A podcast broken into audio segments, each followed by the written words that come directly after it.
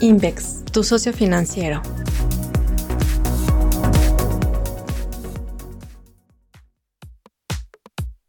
Invex Análisis. La distorsión de los múltiplos con Montserrat Antón. Muchas teorías económicas y financieras se han puesto a prueba y han perdido cierta validez en medio del entorno inédito que ha generado el COVID-19. Y una de estas ha sido la evaluación relativa del mercado de capitales, es decir, en función a los múltiplos en los que cotiza una acción en contraste con su historia. Esta teoría financiera, que permite identificar si una acción está barata o cara respecto a lo que se pagaba por los resultados de una empresa en el pasado, siempre ha tenido limitaciones. Pero hoy existen importantes distorsiones que hacen que utilizar este criterio como el único en las decisiones de inversión pueda ser peligroso y arroje resultados no deseados. Las bolsas americanas han sido claro ejemplo de una de estas distorsiones la importante liquidez que ha inyectado la Reserva Federal con una política monetaria sin precedentes. Las bajas tasas de interés que se han generado en el mercado de deuda conlleva que los inversionistas busquen rendimientos más atractivos en otros mercados, y con ello se justifica que estén dispuestos a pagar un mayor precio por activos de riesgo. Esto no es nuevo. Las implicaciones que tiene la política monetaria en las valuaciones es conocido y ha jugado un papel importante en la justificación de los múltiplos que se asigna a los mercados de capitales. La distorsión radica en el tamaño del apoyo monetario que estamos viviendo y en que éste parece no ser del todo suficiente para mejorar las expectativas de recuperación de las emisoras en el corto plazo. Esto quiere decir que pagar un mayor múltiplo que el que se asignaba en el pasado es válido, pero estaríamos pagando más por resultados que podrían continuar mermados de forma importante en el corto plazo. Ahí está la distorsión. Hemos sido enfáticos en Invex respecto a que existe una desconexión entre lo que el mercado arroja en sus cotizaciones y en los resultados de las empresas, adelantándose una recuperación en las cifras que aún no se concreta y que presenta riesgos relevantes. Nos parece que la distorsión ha sido más evidente en las emisoras que hoy se consideran como defensivas ante la crisis e incluso favorecidas, como ha sido el caso de las tecnológicas. Es cierto que sus resultados podrían verse menos mermados que el resto de las industrias e incluso mejorar, y por ello se da una estrategia de apostar en su crecimiento y no en su valor relativo. Sin embargo, en algunos casos los múltiplos que se paga por ellas parecen demasiado altos. Una forma de ver el múltiplo es el número de años que tardarías en recuperar tu inversión vía dividendos si la empresa pagara el total de su utilidad a los accionistas.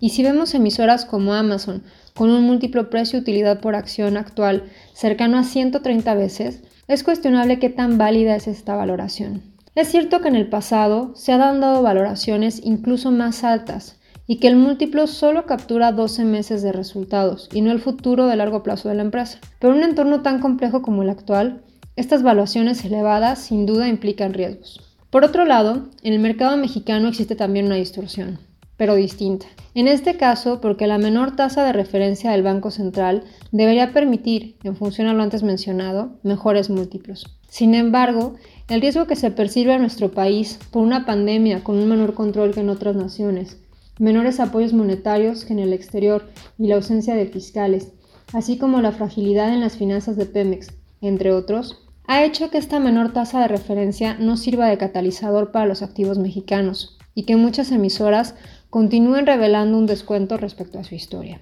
Ello implica que las emisoras se vean más baratas que lo que deberían y nos haga pensar en que existen oportunidades de inversión atractivas por encontrarnos con emisoras de bajos múltiplos, incluso con bajas tasas de referencia. El problema es que no se ven en el corto plazo factores que quiten esta presión sobre el mercado mexicano y por lo tanto los múltiplos podrían tomar tiempo en reconocer este entorno de bajas tasas como un justificante o soporte para un mayor valor. Creemos que la evaluación relativa puede ser un buen filtro para encontrar alternativas de inversión, una de las bondades de esta metodología es su simplicidad, pero en esta simplicidad puede recaer un importante riesgo si no se toman en cuenta las distorsiones presentes.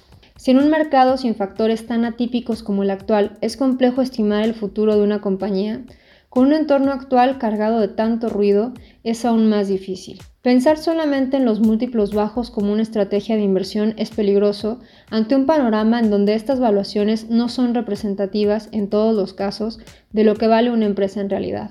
Uno de los supuestos de la evaluación por múltiplos es que consideramos que la base de comparación es aún válida y que los activos están valuados correctamente por el mercado, y es dudoso que ambos supuestos estén cumpliendo en la actualidad.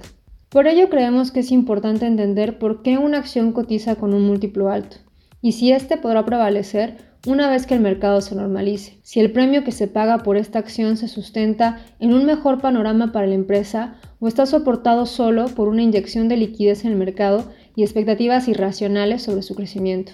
Y por otro lado, entender también si el castigo que presentan en algunos casos se debe a que no se reconoce su valor por las percepciones de riesgo que se dejan ver en todos los activos del mercado sin hacer distinciones, o si se debe a un deterioro en sus números que conlleve a que sea una evaluación justa.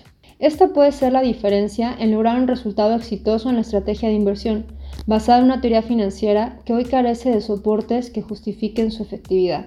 Muchas gracias por escucharme, te esperamos en nuestro próximo podcast.